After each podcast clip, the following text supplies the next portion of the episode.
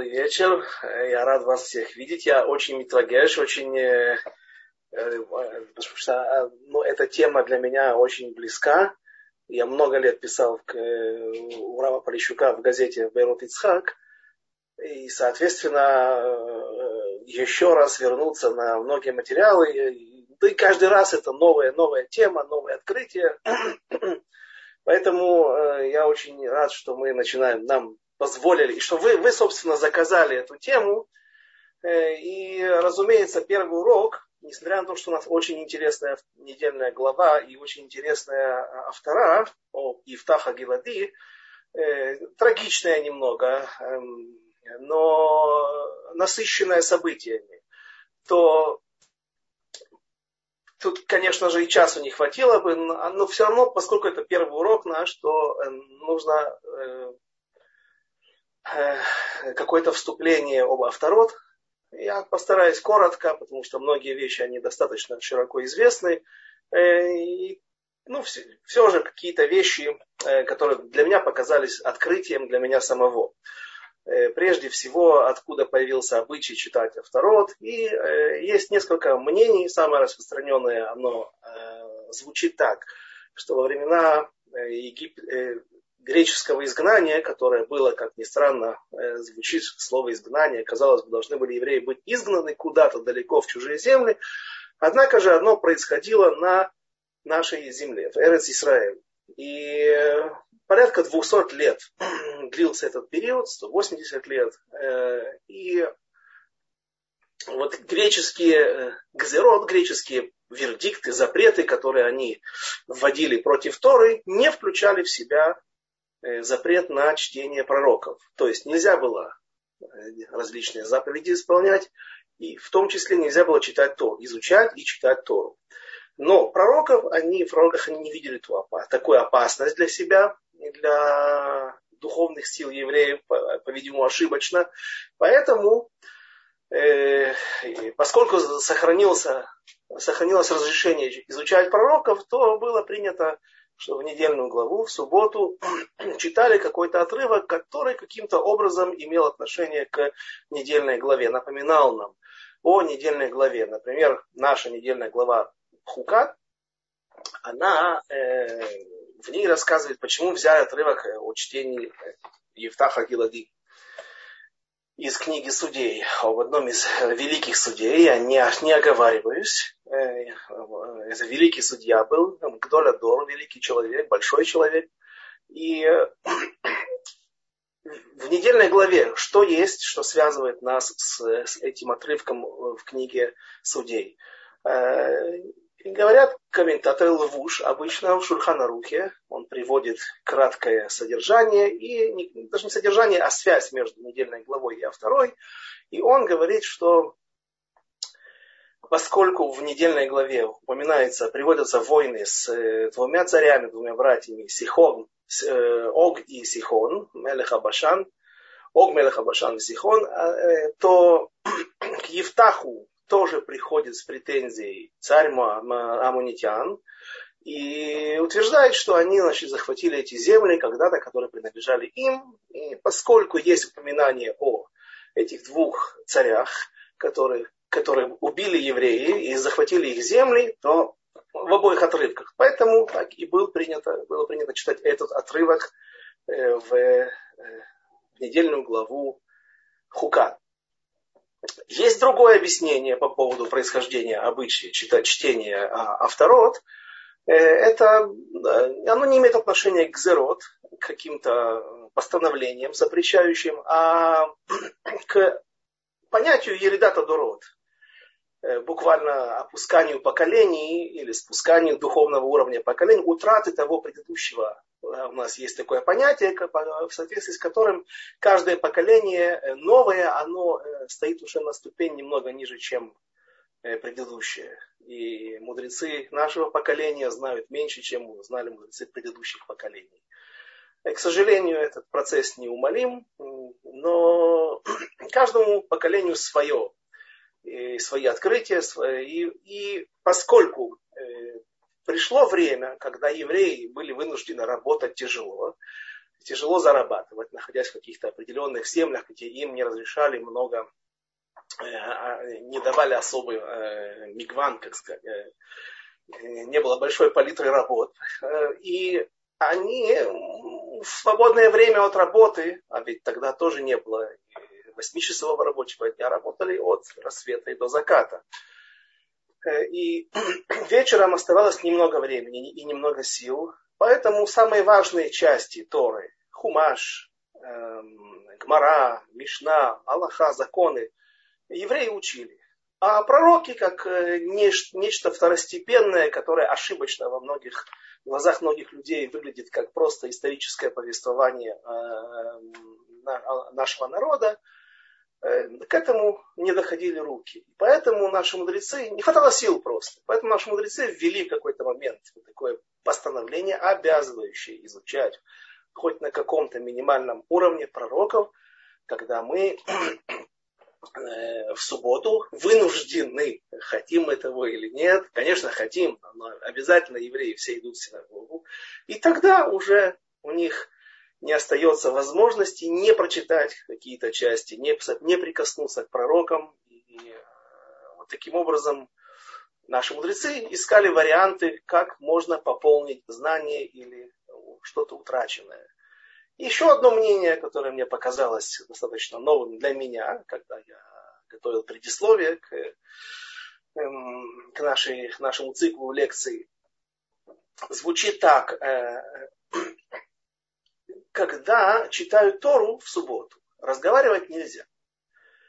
И если все соблюдается правильно, никто не болтает даже между алиот, лишние вещи. Понятно, что можно разговаривать по комментариях каких-то, можно задавать аллахические вопросы, однако же вот э, наступает такой момент, когда мы как бы расстаемся с Торой.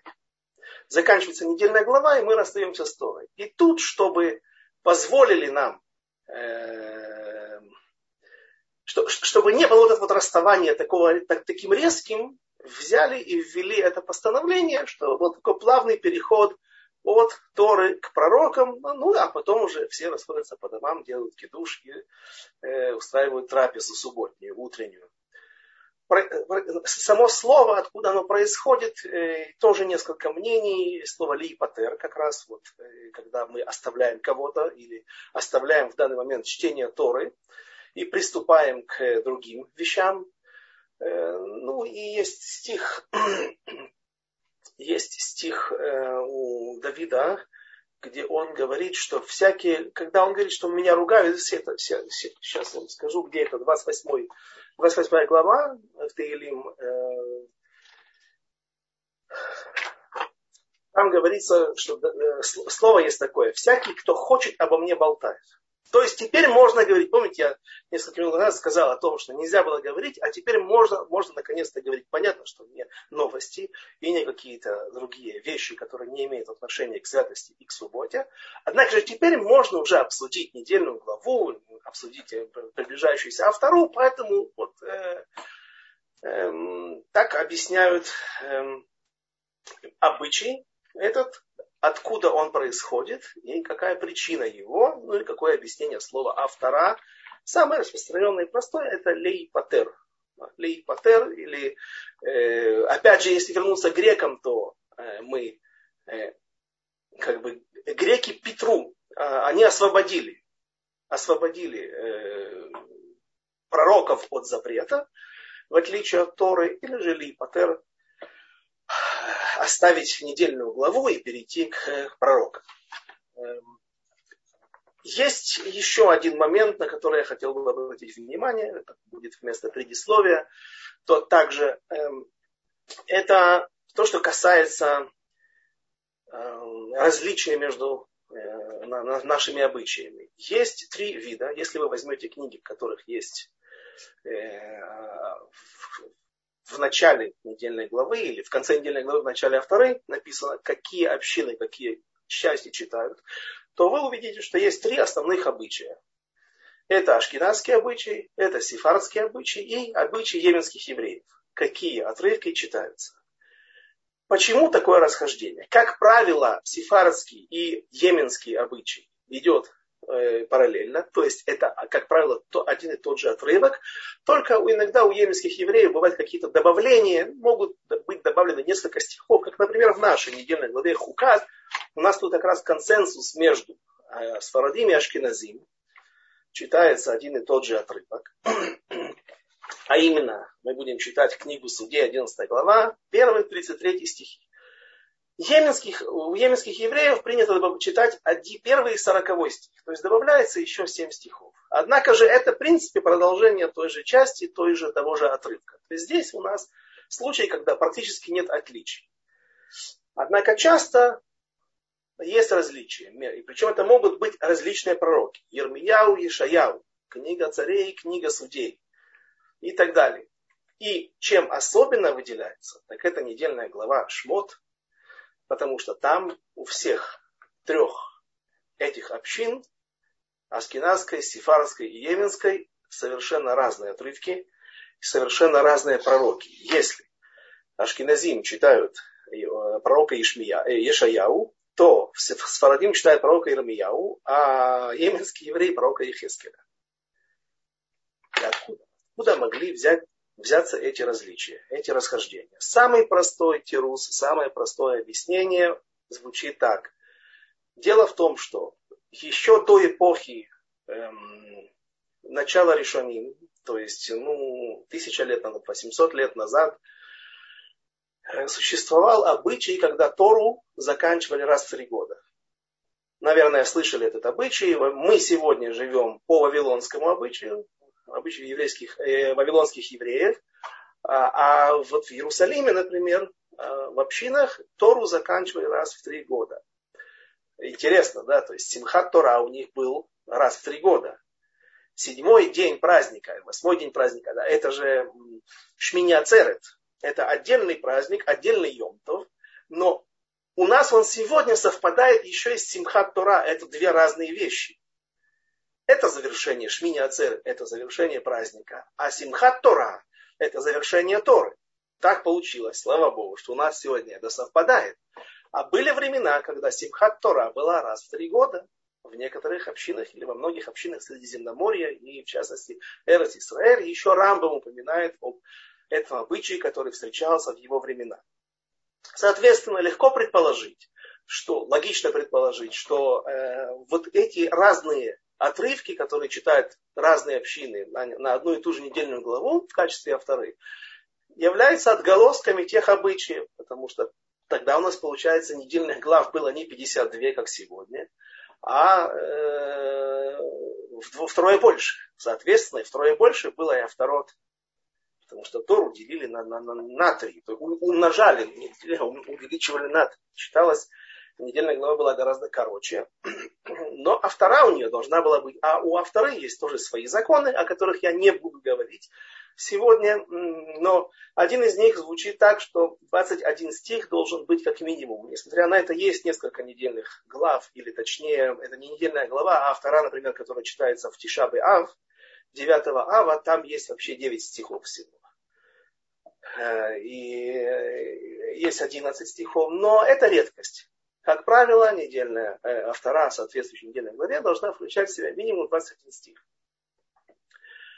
Ну и вот отголосками тех обычаев и появились вот эти вот разницы, э, различные обычаи чтения авторы. Однако же, я видел очень интересное мнение у нашего современника, одного из учеников Рамы Шапира Шама Страйхера, который в своей книге на авторот, буквально несколько лет ее выпустил. Вот он на недельную главу Шмот приводит вот а, объяснение того, почему, или вас, это, это его хидуш, это его предположение, откуда взялся вот этот вот тройственный обычай, который э, разделяет все общины напрочь. Эм, он говорит такую вещь, что поскольку недельная глава Шмот является новой эпохой, а именно преобразование, перехода семьи Якова, семьи Авраама, Ицхака в народ Израиля, когда они спустились всего в небольшом количестве, несколько, 70 человек в Египет, а оттуда уже вышли целым народом, то теперь эта глава, она, шмот, является переходом в новое качество, в новое состояние вообще. И, соответственно, здесь каждый из мудр... группы мудрецов, еменских, сефардских, ашкенадских, они смотрели на тот момент, который был именно особенно важен в их глазах. Потому что недельная глава Шмот в ней рассказывается о многих вещах. И в сефардских общинах читается отрывок из пророка Ирмияу, рассказывающий о назначении Ирмияу на роль пророка. И, по-видимому, сефарские мудрецы хотели подчеркнуть этим, что центральным моментом недельной главы является назначение Моше. Ведь он же вывел народ Израиля из Египта. Без него, без Всевышнего, конечно, ничего не получилось. Но он Моше Яшер, Ам Исраиль. И для них это был важный момент. Они видели в этом наиболее центральную и важную точку в недельной главе. Мудрецы Йемена читают пророки, э, отрывок из пророка из Хевкеля, в котором описывается неестественный рост численности народа Израиля. Ну и что, что 70-72 души спустились э, в Египет. Вместе с Юсефом, с его сыновьями, если считать по-разному.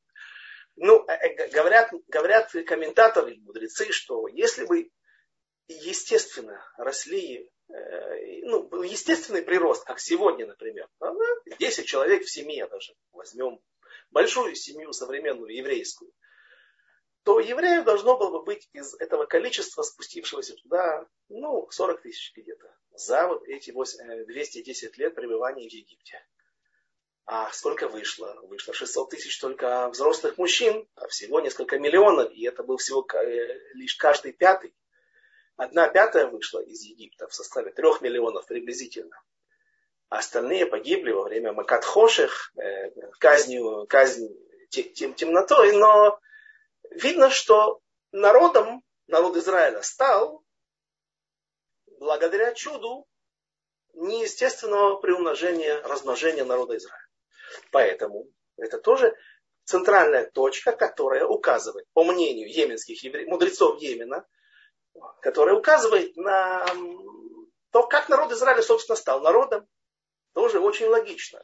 Что же Ашкиназим выбрали? Ашкиназим выбрали пророк из, э, отрывок из пророка Ишаяу, где выделяются стихи, рассказывающие о тяжелых лишениях нашего народа. То есть, как закалялась сталь. Да, то есть, народ Израиля стал народом, даже если бы он был в большом количестве, даже если бы у них был лидер, однако же, если бы египтяне не перестарались и слишком усердствовали, то тоже, может быть, не была бы закована вот та духовная сила, тот духовный корень, стержень, который находится теперь в душах евреев, который не, не позволяет народу Израиля ассимилироваться, а э, всегда остается тот костяк, который называется народ Израиля несмотря на то, что есть, к сожалению, потери на протяжении тысяч лет. Вот это, я думаю, так мне показалось правильным привести эти обычаи, эти объяснения в виде предисловия. Ну, а теперь давайте дойдем до нашего, начнем с нашего Ифтаха. Как я и Ифтахти, как я обещал, э, мы будем разбирать многие вещи, и важный момент, то, что он был непростой человек. Откуда может возникнуть у нас такое ошибочное предположение, что Ифтах был не очень серьезным, скажем так, не очень великим евреем. Есть Мидраш, или есть э, Гмара. Прежде всего, нужно вернуться к эм, книгу Шмуэля, к пророка Шмуэля. Там рассказывается о том, как народ наконец-то потребовал царя. Еще не было царя Шауля, еще не было царя Давида. Пока правит народом Израиля последний судья, который завершает собой эпоху своих судей, это пророк Шмуэль. И вот пророк Шмуэль выступает с прощальной речью. 11 глава в первой части книги Шмуэля. И там он говорит, рассказывает евреям о том, как Всевышний вывел их из Египта, о том, как поставил им Аарона, поставил им Моше, вспоминает себя, вот и я, так сказать, при, тоже при, э, участвовал в э, избавлении народа Израиля, а 11 лет, когда он правил самостоятельно, до прихода царя Шауля, евреи не провели ни одной войны. Не было никаких проблем. Один раз он их собрал, пророк Шмуэль, на горе Мицпе, где-то, это говорят, Махане Офер, недалеко от Рамалы сегодня. Махане Офер, там, где находится тюрьма э, где содержит арабов. Перекресток на Квиш Арба Арба Шалош есть очень 443 трасса, которая вторая, ведет в Иерусалим. И э, там, вот в этом, на этом перекрестке, где находится, называется Махане Офер, э, там находится очень высокая гора, которая, она, она не просто высокая и крутая, вот именно она, с нее покатые, покатые э, стороны. И поэтому э, там был такой вот духовный семинар, устроен первый, когда Шмуэль собирает народ Израиля для того, чтобы подвигнуть их на правильное поведение, на правильную жизнь. И запрещенный семинар, больше трех не собираться, а сразу же собираются враги, приходят на войну, и возгремел Всевышний с небес, как будто бы конницы, э, многочисленные танковые армии приближаются, и таким образом э, нагнали филистимлян, нагнали врагов, они разбежались, и с того момента больше нет даже вот таких поползновений в сторону народа Израиля, все то время, пока самостоятельно правит пророк Шмуэль. И вот народ Израиля решил все-таки, что им нужен царь, а не судья. Новая форма правления. И они вызывают, и пророк Шмуэль получает добро от Всевышнего, назначают царя, и вот пророк Шмуэль там произносит фразу, несколько фраз, из которых наши мудрецы учат что? Он там вспоминает лидеров Аарона, Моше и себя, Шмуэля, а потом вспоминает Юрубааля, вспоминает э, Бедана, это Шимшон, Ерубааль это Гидеон, Бедан это Шимшон и вспоминает Евтаха. И спрашивают наши мудрецы, если Евтах.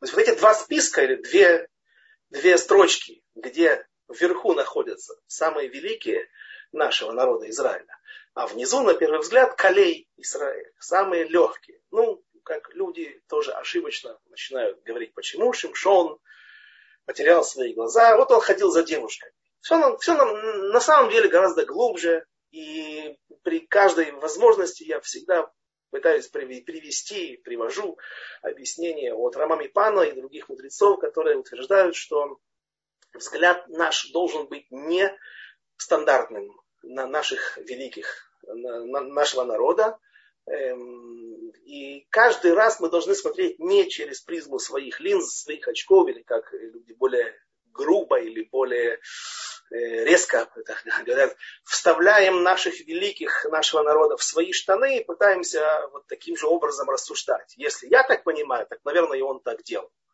Так вот, все, что как минимум до первого храма происходило, все действия и все персонажи великие нашего народа, все, что они делали, это были не преднамеренные проступки, если таковые случались, а это были ошибки, которые были в результате попытки исправить мир.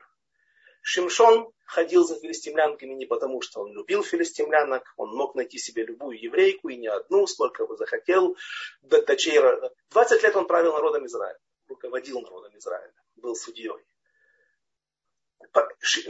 это нужно смотреть уроки, а, а их еще нету моих уроков на Талдутишеру, на книгу судей, но там, когда они будут, Безраташем, я объясню, что э, это была последняя грань, которую нужно было отточить. Каждый народ, который приходил против народа Израиля, он приходил с определенной тааной, с определенными претензиями, и побеждая их, народ Израиля, вытачивал новое оружие, оттачивал или создавал новую э, новую пластину в своем бронежилете для того, чтобы выйти потом в мир и держаться уже во времена Давида, когда он будет править над всем Израилем, а еще больше это реализуется во времена Шломо, когда он будет править и вообще над всем миром, это благодаря тому, что каждый из судей добавлял еще одну или от, вырабатывал новый вид вооружений, новый вид духовных войск, в противостоянии, или же новую, еще одну грань, чтобы вот эта вот сфера обороны работала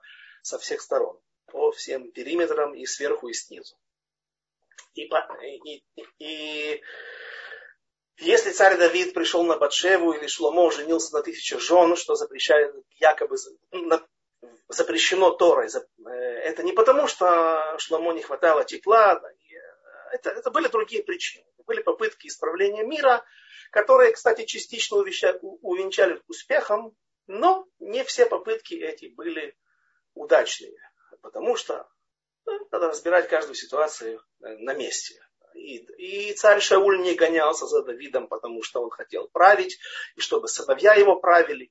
Да, чтобы сыновья его, его правили, но чтобы они правили именно в, не как вот его отпрыски, а как представители некой системы. Он утверждал, что Давид, он как иудей, он э, не сможет построить царство небесное на этой земле. И он в чем-то был прав. Оба храма, которые были построены Давидом, ну, иудеем, под эгидой колена Иуды, оба были разрушены. Но они простояли 800, 410 1, 422, 830 лет они простояли, и это что-то дало народу Израиля.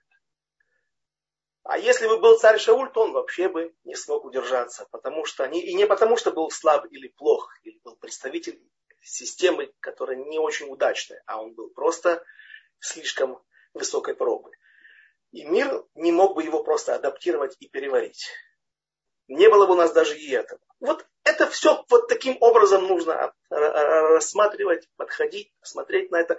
И, соответственно, с Евтахом. Что у нас с Евтахом? Калей Израиль. Наиболее самые простые, самые легкие, самые легкомысленные. Вот так вот можно перевести эти слова наших мудрецов в Талмуде.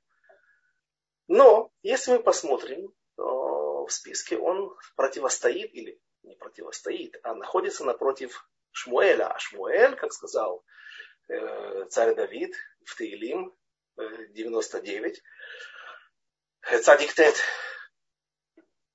как там говорится, э, а, Аарон Моше Бекор Ав Вешмуэль Бекорей Шмо. Шмуэль даже противо, противопоставляется Аарону и Моше, как будто бы его удельный вес в народе Израиля, духовный, был даже сопоставим обоим, и Аарону, обоим братьям, и Аарону, и Моше.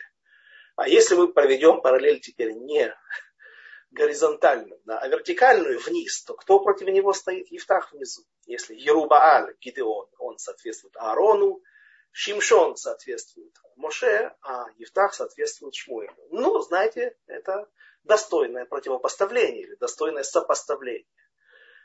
Но это намек. А что же действительно скрывается за Евтахом, что, что он был за человек? Давайте я вам зачитаю наверное, нет смысла и жалко времени читать все стихи. Я начну, а там посмотрим. Э, это, это, этот перевод соответствует Масаду Равкука, но это мой перевод личный. Я базировался на нем, если мне видно было на основании каких-то комментариев, что, может быть, я перевел бы иначе или понимал бы иначе, то э, вот, э, расхождение будет вот по этой причине. Итак, глава 11, первый стих книги Судей. А Ифтах из Гильада был человеком мужественным, и он был сын блудницы, женщины блудной, и родил Гильад Ифтаха. И родила жила Гильада ему сыновей, и выросли сыновья жо, жены и выросли сыновья жены Гилада, и, и, и изгнали Ифтаха и сказали ему, не унаследуешь ты удела в доме отца нашего, потому что ты сын чужой женщины. На первый взгляд, сказано, что он жен, э, сын женщины блудной. И поэтому сыновья другие от другой жены, не блудной. И мы сейчас э, смотрим два мнения, почему они, почему они так называют, почему к нему так относятся.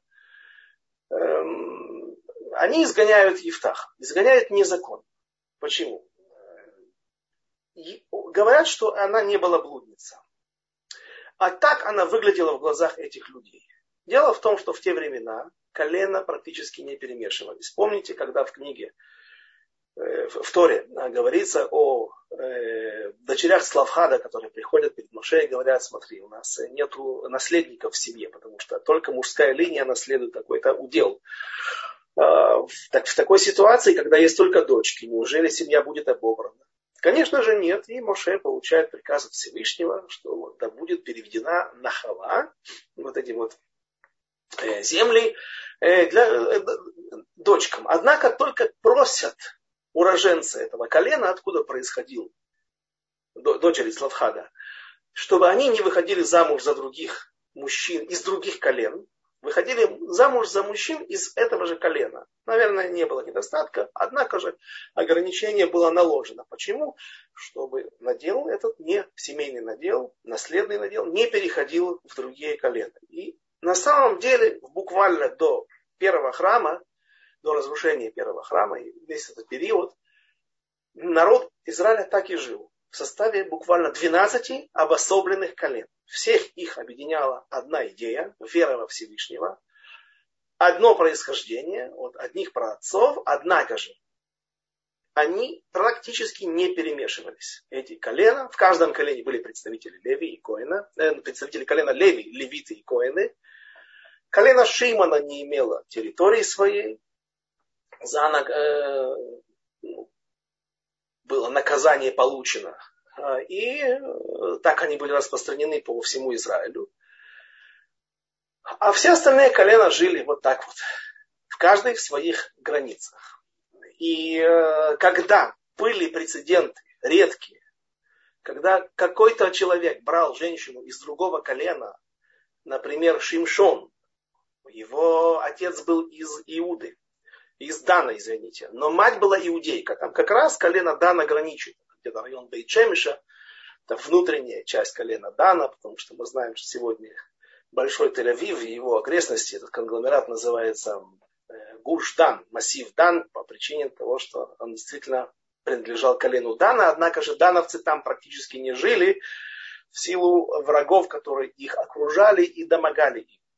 Враги сверху, кнаанейцы, и там, из района современной Хадеры, э, Натании, и филистимляне из района Азы, Ашдода, Ашкелона с юга, по, по, по побережью. А э, Цора и Эштеоль это по дороге, это перекресток сегодня существующий, и поселение по дороге на Бейтшемеш, они существуют и сегодня, и они вот там вот жили уроженцы колена Дана. Э, но мать у него была из другого колена, да. Теперь, э, вот здесь вот тоже был случай, когда женщина была взята из другого колена. И в глазах местных уроженцев это было некое нарушение, нарушение негласных законов. И, соответственно, их это возмущало, а уже дальше, для того, чтобы избавиться от лишнего рта, от лишнего наследника, а он еще был первенцем, как мы видим, он был первый сын Гильада, так они решили его изгнать. Есть мнение, что это второе мнение, что это была Пилегиш. Пилегиш это плаг от слова, происходит слово плаг иша, пол, пол жена, на самом деле это жена.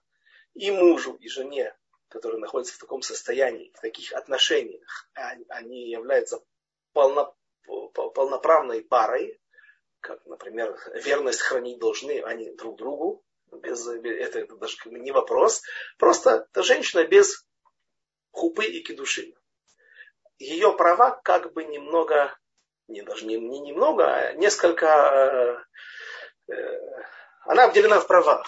На самом деле это большой спор, но не сейчас место для того, чтобы разбирать эту тему, что же такое пилегиш. Но вот как бы там ни было, в любом случае, был, бы, был ли он, Евтах, сыном женщины из другого колена, или же он был сыном жены, которая была Пелегиш, а не полноправная жена. В любом случае, наследство ему полагалось точно так же, как и другим сыновьям. И другие сыновья, и другие братья Евтаха воспользовались такой возможностью, чтобы избавиться от еще одного наследника и получить чуть больше территории, чуть больше земель, чуть больше наследия. Стих 3. «И убежал Евтах от братьев своих и поселился в земле Тов, и собрались к Евтаху люди пустые и выходили с ним на беги». Куда он убегает? Он убегает где-то в район голландских высот. Голландские высоты это место, которое неизвестно, является ли оно точно, стопроцентно э, святой землей или нет. Например, там сегодня есть поселение Хисфин, в котором я как-то был много лет назад, отдыхал даже летом. И э, оно происходит от еврейского поселения, которое было еще во времена второго храма Хисфая. И арабы, придя на эти, захватив эти территории, или когда их просто не было евреев, которые ушли в изгнание, не имеет такой тенденции уничтожать все наследие евреев, а они просто не стали делать, как это делали римляне из Иерусалима, Виктория Капитолина, да, из Эрец Израиль Палестину. Они просто назвали, оставили тоже название еврейское, только в арабской интерпретации появилось конце получилось не Хисфая, а Хисфин. А новые поселенцы, религиозные сионисты, которые туда пришли, они не стали менять в обратную сторону.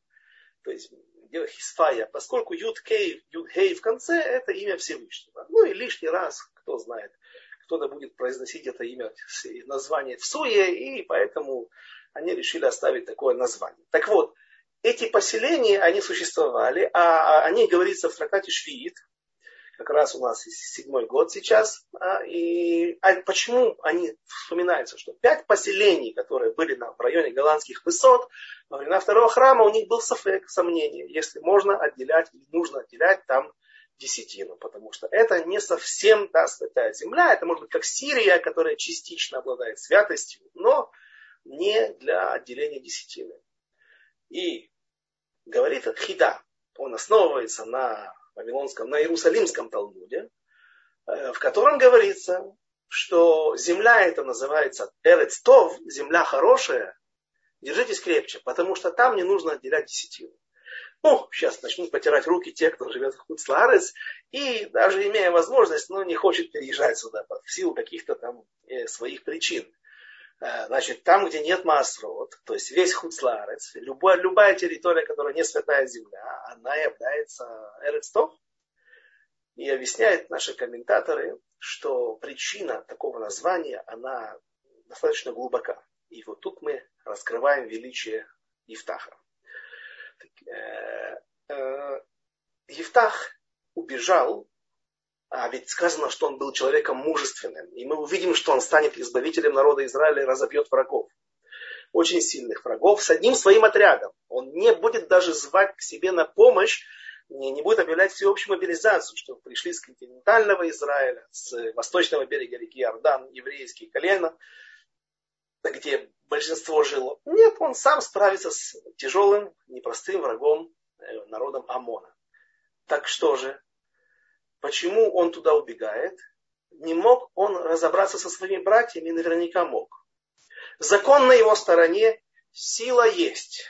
Мог бы э, отстоять свои права. Как только Евтах увидел, что есть махлокет, грядет какой-то спор, он убежал. Куда убежал? Почему не убежал в другую, на другую территорию, в святой земле, где да, обязаны отделять десятину? Потому что где бы он ни спрятался, в Метуле, в Бершеве, куда бы он, как бы, на, даже если это в плане километража, было бы намного дальше, чем земля, где он поселился, в районе э, голландских высот, от, из любой точки Святой Земли он должен отделять в любой точке Святой Земли каждый еврей, времена первого храма, законом Торы, э, должен отделять Трумот у Масрот. Один из видов отделения это Маасар. После отделения Маасар Ишон, Трума Гдола, отделяется Маасар Шени. И этот Маасер можно съесть самостоятельно. Первый, второй, пятый и шестой год, или четвертый и пятый год от шмиты. Плоды самой шмиты не отделяют, не обязаны, э, не подлагаются отделению. Однако же вот мы начинаем счет, первый год, второй год, четвертый и пятый мы отделяем от всех наших плодов. Массер Шини он называется, и его можно принести в Иерусалим и съесть там самому хозяину. А это означает, что он обязательно когда-нибудь сможет столкнуться со своими братьями лицом к лицу. И он даже такой опции не хочет. Он не хочет вступать в спор и даже, даже, даже делать, не, чтобы своим присутствием, чтобы братьям не было стыдно посмотреть ему в глаза, если они где-то с ним встретятся. Это же какое величие, это же какой человек. И э, поэтому, объясняет Рава Зулай, Хида, Хидо в книге Хоймарс, Хомат Анах, что вот название земли Эрецтов, она Действительно, потому что в ней нет отделений, нет обязанности отделять Трумоту Масрот. Однако же, в случае Евтаха, Это была возможность не вступать или избежать конфликта. Стих 5. «И было, когда воевали сыны Амона с Израилем, пошли старейшины Гельада взять Евтаха из земли Тов. И сказал Евтах, пойдем и будешь у нас военачальником, и будешь воевать с сынами Амона. И сказал Евтах старейшинам Гельада, ведь вы возненавидели меня, а вы сонетемоти, да, известная фраза, да, лама батем кешецар лахем, да, возненавидели, выгнали меня из дома от отца моего, почему же теперь пришли вы ко мне, когда не сладко вам? Лама батем кашерцар лахем. А, вопрос. Он говорит, вы выгнали меня. Мы выгнали? Ну, я бы объяснил так. Вы старейшины, вы судьи, услышав об этой проблеме в нашей семье, не заступились за меня. И я, увидев, что есть чуть ли не круговая порука против меня, против наполовину э, инородца, если можно так говорить, о, такой же еврей был, как и они, но только наполовину с другого колена. А он был из колена Минаши. Да, это вот та половина колена Минаше, которая жила в Зайордане, на, э, восто... на восточном, я до этого говорил восточный, надо было говорить, континентальный Израиль, это западный берег Иордан, конечно же, Иерусалим, все наши современные территории современного Израиля, это западный берег Иордан, а они жили на восточном, половина колена Минаше. И вы не вступились за меня. Поэтому, словно бы вы меня и выгнали. Однако же, есть предположение, говорит в высказывании Варан Михаил Зильбер, что среди этих судей были его братья. И они тоже были люди непростые. Ну вот видно, как э, алчность, стремление к наживе, люди используют знания Торы, э, любую причину для того, чтобы избавиться от конкурента в наследии. Ну, вот такое мнение, и он говорит, что вы, вы потому что среди них находятся вот именно те братья, или один хотя бы из них, который участвовал в той кампании. Э, и сказали старейшины Гералыфа, поэтому теперь вернулись к тебе, чтобы пошел ты с нами воевать с нами Амоном, стих 8. И у нас будешь ты главой всем жителям Гелада. Сказал Евтах старейшинам Гелада, если возвращаете вы меня, чтобы воевать с сынами Амона и предаст Господь их мне, я буду вам главою. И сказали, стих 10, старейшины Гельада и Втаху, Господь слышал и будет между нами по слову твоему, как и сделай. И пошел Ифтах с старейшиной Гельада и поставил его народ над собой главой и военачальником. То есть вначале они предлагали ему быть только военачальником, то есть главнокомандующим, провести военную кампанию, может быть, получить потом пост министра обороны а, или генерального штаба, а, э, но не главой, не судьей а он требует от них, чтобы он был рож, глава, то есть э, как словно судья или царь, и кацин, отсюда говорят наши мудрецы, или не отсюда, а почему происходит сегодня кацин, это офицер, все знают, она, что, почему э, такое слово используется, потому что человек, который Э, лидер, он, э, если он ведущий офицер или ведущий воин, который ведет своих солдат на войну, то он стоит всегда впереди. Бахкаце, на, на, на передовой линии фронта. Отсюда и происходит слово кацин, так объясняет Ральбаг. Ну, хорошо, он соглашается, когда он получает все, буквально все структуры власти в своих руках, концентрирует. Э, тогда он готов вернуться и победить врага, Дальше будет длинный разговор между Евтахом и амунитянами. Евтах утверждает, что амунитяне не правы, потому что они уже 300 лет, они, евреи живут на этих землях, на восточном берегу реки Иордан. 300 лет. И никто не пришел с претензией по сегодняшний день. А взяли мы эти земли у кого? У царей Сихона и Ога, Ог Мелеха Башан, а, а вот Ог и Сихон когда-то отобрали эти земли у вас. Но после того, как они перешли в руки Сихона и Ога, вы потеряли на них Баалут, на эти земли. Потеряли право на них. И мы, получив эти земли, получили не от вас, а от других людей. И таким образом у вас, в принципе, никаких законных оснований для того, чтобы утверждать, что земли ваши, верните, пожалуйста, их вам, э, их нам, э, амунитянам у вас таких оснований к этому нет. И вот Евтах дает обед.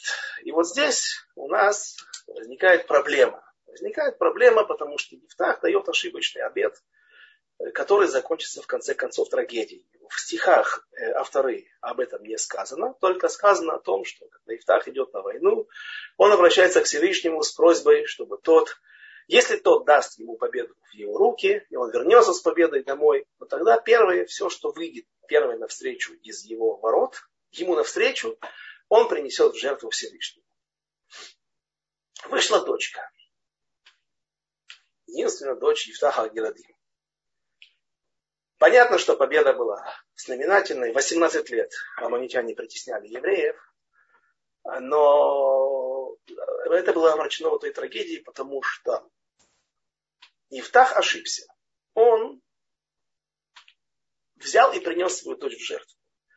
Да, все комментаторы как один скажем так, конвенцион, конвенционные комментаторы, те, которые находятся на конвенциональных, на, на, страницах микроот Гдолот, они говорят, да, да, он сделал так, что девушка, эта дочь его, э, жила в горах, в домике отдельно, как э, отшельница, читала Таилим Всевышнему, которые еще не были написаны с царем Давидом. А, ну, в общем, всю жизнь свою проводила в молитвах, в служении Всевышнему, потому что так это вот и было принесение ее в жертву.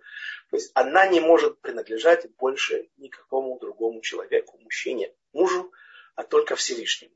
Но, но, как это не страшно звучит, Рамбан в комментарии своем на Тору говорит, всякий, кто так утверждает, Руах Иса двору. Ветер да понесет его слова. Ифтах по-настоящему принес свою дочь в жертву. Убил. И тут возникает тоже много вопросов, на основании чего, как, откуда он это взял, почему это можно было делать.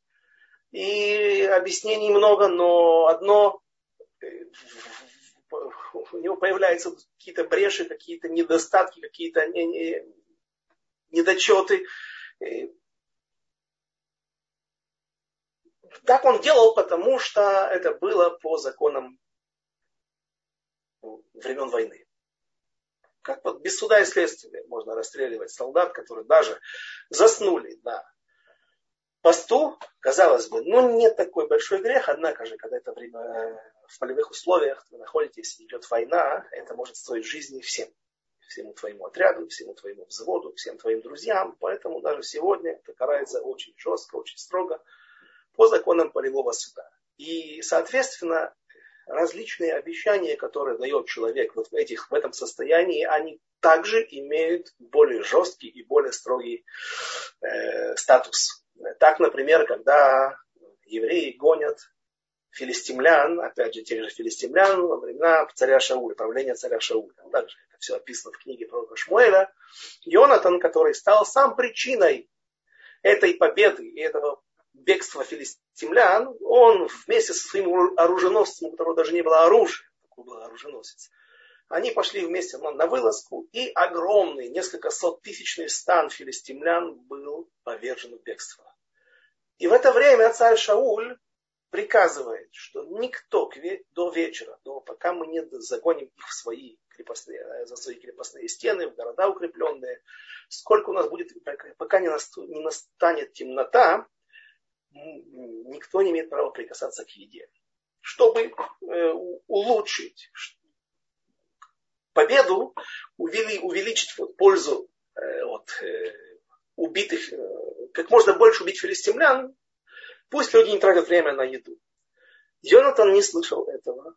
Но когда поел меда, который он нашел в поле, то он э, слышит от других евреев, которые говорят, отец твой заклинал, отец запрещал. И это чуть не стоило Йонатану жизни. Принцу, старшему сыну царя Шауля, наследнику престола, величайшему из дома царя Шауля. Тем не менее, законы эти строгие. Так, там есть Ражба, который объясняет, что если царь кого-то заклял или дал какой-то приказ, он обязывает всех, даже тех, кто не присутствует здесь, всех евреев, которые даже не слышали об этом. Но как только ему сообщают, тут же это вступает в силу. И вот так же и с Евтахом. Евтах ошибочно полагал, что закон этот имеет силу. И, и на самом деле э, этот это была ошибка, и он мог ее, эту, эту проблему можно было решить, однако же она не была решена. В то время был один человек, который мог э, решить эту проблему. Это был э, будущий пророк Илья.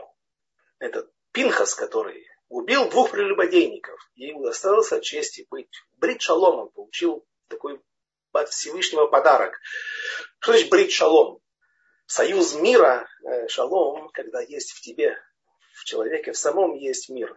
Потому что мы стареем, и разрушаем свою, э, свое здоровье от того, что у нас есть психика, которая не всегда выдерживает различные проблемы, которые накатываются нас по жизни. И вот когда вот э, это все расшатывает нас изнутри, поэтому происходит амортизация организма, и в конце концов человек умирает.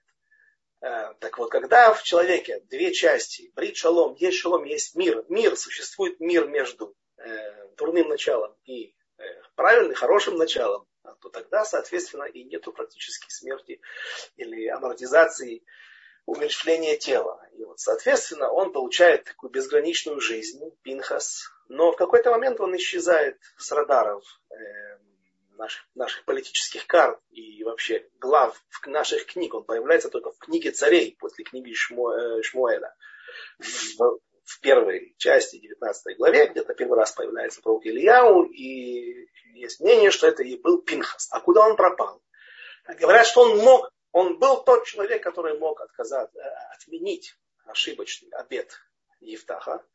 Однако же он сказал, да, Евтах лидер, да, Евтах проливал кровь, однако же я духовный лидер. И пусть он придет ко мне и разрешит, э, мы разрешим эту проблему. Опять же, не будем смотреть на них, как на людей, которые заботятся лишь об одном, о своем, своей, своем ководе, о своей, своей чести, э, эм, своем почете. Это аллахические вопросы. Тут вот, где я, откуда я сейчас вещаю, это я нахожусь в городе Мудин-Элит, Кириат Сефер. Здесь тоже был конфликт между э, главным раввином и между мэром города. Один из, да, который мне известен, тот назначил, э, мэр назначил какого-то человека главным, по, главным инженером. А Равин, главный, не согласился с этим. А тот сказал, ты занимайся синагогами, ты занимайся колелями, ешивами, духовной жизнью. А мне виднее, я выбираю, кому, кого, кого назначать главным инженером, а кого главным инсталлятором и так далее. Э, то есть это спор такой, да, э, давний и непрекращающийся. Евтах сказал, да, да, понятно, ты духовный лидер, однако же, Коля кого, но я, я проливал кровь на поле боя. Поэтому будь добр, приди ко мне и решим вопрос. И, как говорят наши мудрецы, бен отам штайм, нотра отам алума, а, алува. Между теми двумя осталась та несчастная девушка, которая, даже если мы возьмем облегчающее мнение, что она осталась жива, просто не могла выйти замуж, а, жила как отшельница, и, как говорит Мидраш, к ней приходили подруги, которые уже создали семьи, которые э, родили детей раз в год или раз в какой-то период к ней поднимались в эти горы, э, в ее домик, поплакать о ее судьбе, рассказать новости, которые происходят в стране. Но и потом вновь она оставалась одна.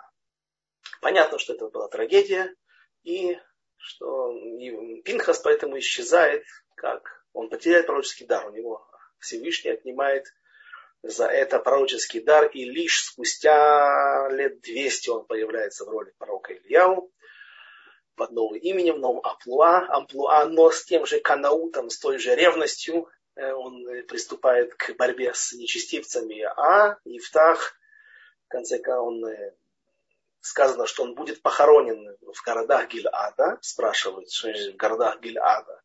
Это сегодня на войне могут человека разорвать от взрыва, да, и потом Человека отправили уже к себе в Бурятию, да, похоронили, а потом, говорят, ногу нашли с надписью. А, ну, ее хоронят уже здесь где-то на месте, где нашли. А в те времена, что были такие снаряды, были такие бомбы, нет. И говорят, что он заболел такой болезнью, что у него начались атрофироваться органы.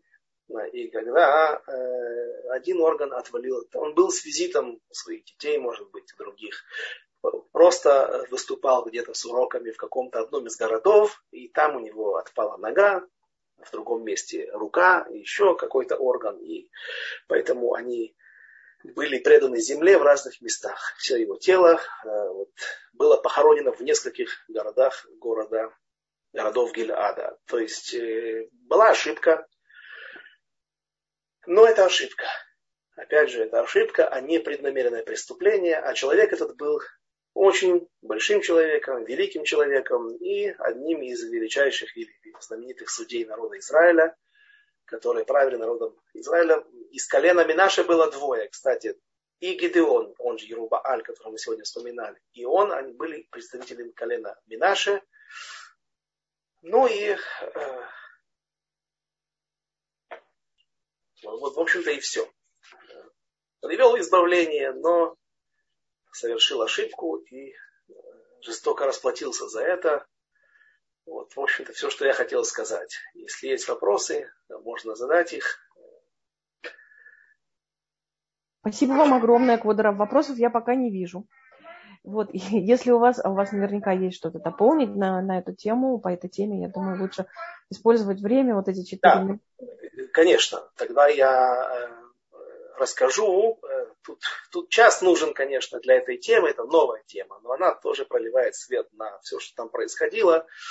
А именно, э, есть не мидраж, а есть эм, в Талмуде, говорят наши мудрецы, три человека дали обед опрометчивый, неправильный, двум Всевышний простил, он как бы сделал так, что все хорошо получилось в конце концов. Кто это был? Элиезер сказал, девушка, которая выйдет, говорит Гмара, а если хромая, а если слепая выйдет? Вот это что, ты возьмешь Ицхаку такую девушку? Ну, Кадош Баруху помог, что вышла именно та, которая нужна. Рика вышла. Царь Шауль дает обед и говорит, всякий, кто повергнет Голиафа, этого монстра, а, я свою дочь выдам за него замуж. Награжу его, семью освобожу от налогов, а семью его отца, а дом его отца, а э, свою дочь отдам за него. А если он прокажен? А если он там какие-то приводит? А если он раб? А если он и... человек тоже недостойный? Неужели так накажешь свою дочь? Но Всевышний сделал так, что вышел Давид. И, конечно же, такой человек. А вот Евтах. Почему Евтах дал опрометчивый обед, но при этом не был, нака... был наказан? И Всевышний как бы не помог сгладить эту проблему, которую э, наши мудрецы создавали своими устами. Иногда ошибочно, не подумав или подумав, но э, были еще какие-то причины для такой ошибки. И говорят, что в будущем Э, опять этого нету в авторе, но если вы прочитаете дальше, то после этой победы Евтаха придут к нему воевать, с ним воевать колено Ефраима. Колено Ефраима, э, на первый взгляд, были большие забияки, потому что и Гидеон, когда победил врагов, они тоже к нему пришли. Гидеон тоже пришел к нему пришли эфратияне, начали воевать. Но Гидеон смог их как-то убедить. У вас есть другие трофеи и так далее. И это не закончилось войной. А вот Евтах развязал войну. И это э, закончилась гражданская война, закончилась смертью 40 тысяч из колена Ефраима. Э, и поэтому Всевышний, зная, что вот он так неблагоразумно поступит со своими близкими, а ведь колено Аминаша и Ефраима, они оба сыновья Йосефа, сыновья Рахели. Близкие, тем не менее, э, не, не предна... вот так вот он тоже непреднамеренно сможет раз, раздуть огонь войны и в конце концов погибнет много людей, поэтому Всевышний не пожалел, как бы, если можно сказать, его дочь. Тут есть вопрос, да, Квадрат, я вижу вопрос, Ирина задает, наша постоянная слушательница. Озвучу для всех. А второй не связан с главами Торы и по теме. Уточните, пожалуйста. А, а как правило, связаны с недельной главой. В нашем случае это только упоминание Сихона и Ога. Э, в большинстве случаев это более э, э, жирная нить, которая соединяет недельную главу, например, шлах. А, когда посылают разведчиков, то посылает, то также приводится рассказ о разведчиках, не 12, а двух, которых послал уже Йошуа. Однако же это прямая тема, прямая связь. Теперь скоро у нас будет семь утешающих глав и три э, Шева де Пуранута. В общем, там будет скоро с начала периода эм, Юдзайн Тамус, а у нас будет читаться э, много глав, которые действительно не имеют отношения к недельной главе, а они имеют отношение к периоду, что это траурный период, и, соответственно, сначала идут Пуранут, то есть э, какие-то беды, которые приходили на народ Израиля, а потом будут идти несколько глав, в которых будет рассказано о утешении Всевышнего, которое непременно придет.